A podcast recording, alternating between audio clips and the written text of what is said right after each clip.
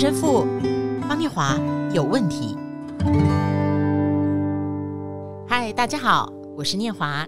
今天还是陈神父方念华有问题。我的问题呢，是我的 problem，也是我的 question。你刚刚听到的片头音乐是上行娱乐陈威全弟兄编曲创作，跟我在一起的是陈若石陈神父。嗨，神父，今天好吗？很好，大家好。我告诉各位，呃，方念华还真的有问题哦。哦，好，对，所以跟神父一起聊天呢，啊，这个一定要放胆来的啦。对哦，你不觉得他声音非常洪亮吗？就像他的名字一样哦，像一块坚定的磐石一样。所以我每一集都要打起精神啊。是的。好，今天呢，因为谈的题目是在我们的生命经验里面，我自己的生命经验。但是神父，我相信对您来说也会是很挑战，就是我们怎么样在爱的关系里面原谅。嗯，原谅一次都很难。今天的原谅是七十个七次。待会儿在我们读的福音后面有一个故事。那简单来说呢，就是有一个人他欠了他主人很多钱，但是被这个主人一次给原谅了。没有想到这个人呢，一出门口看到另外一个欠他钱的人，也立刻是火到爆，就把那个人下到监狱里面，才能够完全消了自己心头之恨。也就是说，他一出门啊，就忘记了自己前一秒是被完全原谅的。好，那我们跟陈神父一起来看你分享这个福音，圣经马太福音第十八章二十一到二十二节。呃，圣经里面发问的人是门徒。那时，彼得前来对耶稣说：“主啊，若我的弟兄得罪了我，我该宽恕他多少次？直到七次吗？”耶稣对他说：“我对你说，不止到七次，而是到七十个七次。”哦，很多数字哈、哦，神父，我有问题。啊、呃，是的，念华，请说。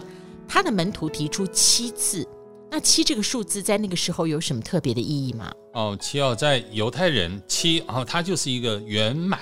因为天主创造宇宙万物嘛，就用了六天，啊，当第七天不是就休息了吗？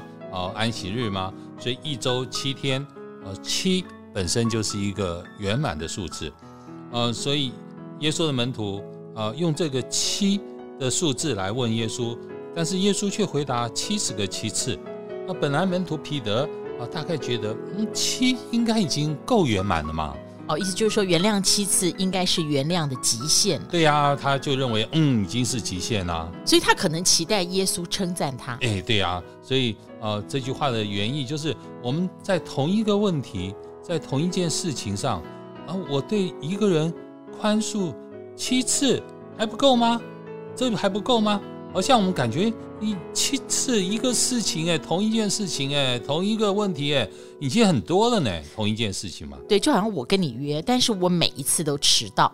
对啊，你每次迟到，每次迟到，每次迟到啊，所以我说我宽恕七次，好像我就觉得已经很多了。但是耶稣却说要七十个七次，哎，哇，这七十个七次就是四百九十次，哇，就是那快五百次，对呀。是数字的问题吗？啊，它真的不是一个数字的问题哦。耶稣的意思就是，你可以做到更好、更圆满、更加的圆满。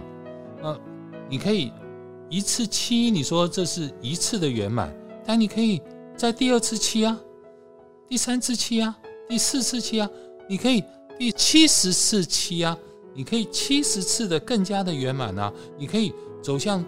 不断的圆满，所以这个更在我们的信仰里面，在我们的灵修里面啊，天主教的灵修啊非常重要，非常重视啊这个更的精神。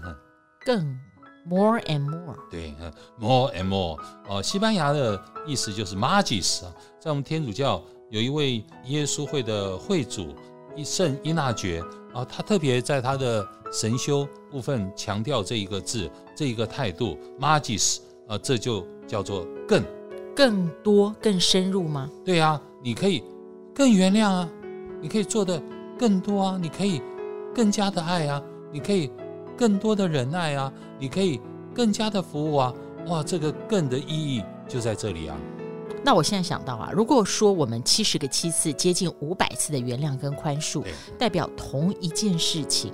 我愿意不断的更，不断的重复，嗯、那肯定这个事是我爱做的事。对对对。那在做这件事的时候，我是愿意，而且我是爱做的。那不断不断的原谅跟宽恕，那这个想法就好像是耶稣的鼓励是，这没有那么勉强了。对啊，我们可能在很多事情上，我们可以看到，就是天主就像那个泉源啊，那水的源头啊，它是那个水源啊，啊。我们天主就是一个爱的水源，爱的源头，它是源源不断。我们不能够成为一个爱的水龙头，我们却要把这个水源把它整个封死，把它关闭起来啊！所以天主要我们做的是，要我们直接去爱，不是去控制那个开关，是做一个爱的水龙头。但是天主要这个爱的水龙头是把它开到爱的极大。啊，这样子让那天主的那水源才能可以源源不断，因为天主才是那个爱的源头。阿门。所以哦，这个原谅四十四百九十七十个七次四百九十次，不是因为我的能耐哦，也不是因为我可以做得到，而真的是来自于天主无限的爱，是因为我真的相信天主这无限的爱，我活在。无限的爱的天主内，所以爱的泉源，我宽恕的水源，我可以放到极大，不是因为我能，而是因为天主就是爱。所以我要常常跟别人讲一件事情：我们宽恕啊，常常就是善待自己的最好的方式。释放自己吗？对呀，对呀，这真的很美好哈。我们真的越多的宽恕，我们越在我们身里面呢，得到越多的释放。我们就能够越自由，我们就不被捆绑，我们就越不被捆绑。所以，我们常常在生活当中啊，为了好多的事情，好多的怨恨，好多的不平，好多的委屈，我们都被捆绑，我们成为这个好像真的不自由的人啊。OK，所以好像一般人也讲过一句话，就是宽恕别人，使自己获得最大的益处。对对对，这话讲的真的好哈。嗯，那七十个七次的宽恕跟原谅，其实它很像一个动态的循环嘛，它也带动了我们人在被宽恕跟被爱的经验里面。当我们接到了那个水源的时候，我们的水龙头自然就会源源不绝，是一直涌出来。那今天前面那个故事啊，那个欠一大笔钱被宽恕的人，后来却不原谅只欠他一点点钱的人，他反映出来的是哦，一转头你就会忘记你被宽恕，那个被宽恕的经验为什么这么容易被忘记哦，而使我们没有办法复制？我觉得无法复制，也好像是一种人性的瓶颈。哦，对啊，我们讲那一个呃已经被宽恕那么多的，然后到最后为什么不不能宽恕别人呢？我想，这个可以真的从一个慈悲的态度，然后这个角度来谈哦。嗯，然后慈悲，我们慈慈是什么意思呢？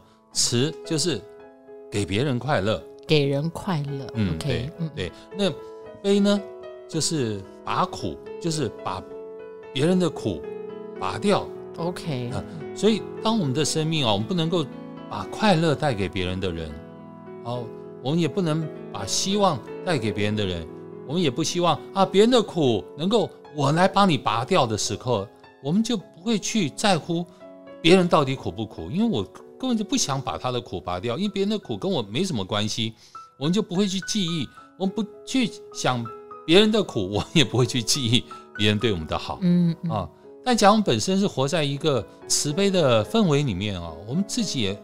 能够成为一个慈悲的人啊，我们就常常想给别人快乐，慈与乐，悲把别人的苦拔掉，拔苦，我就会感恩啊，我会感谢别人对我们的好啊。我们永远看到别人的痛，即使别人的一点点小痛啊，我们都会觉得哇，好不忍心哦。我们会注意到别人的那种痛苦或别人的需要啊，所以我们如何不是只是活在一个单独的恩宠之内？而我们同时也是活在一个慈悲之内啊！我们不要永远活得像是一个被宠坏的小孩啊，他只活在爸爸妈妈的恩宠当中，但他从来不知道，也不会去善待别人，也不会去看别人的需要，也不会去怜悯别人，因为他真的不知道什么叫做慈悲啊！了解，了解。所以我觉得，我们不是只是活在神天主的恩赐之下，我们更活在。天主的慈悲当中啊，一个有慈悲的人，他才会去记得神对我们的好，别人对我们的好，那他也会去关怀别人的痛苦。阿门。七十个七次的原谅。谢谢神父，问题得到解答。那么今天我们也许可以想想继续操练的事，请问你在哪一件事上真的非常难宽恕某个人？那你如何在这件事上试着透过宽恕之心？我们先不太讲宽恕的行动好了，而是你怎么样调整自己的心情，得到那个宽恕之心，然后使自己在这里面得到释放，也随着释放那个得罪你的人。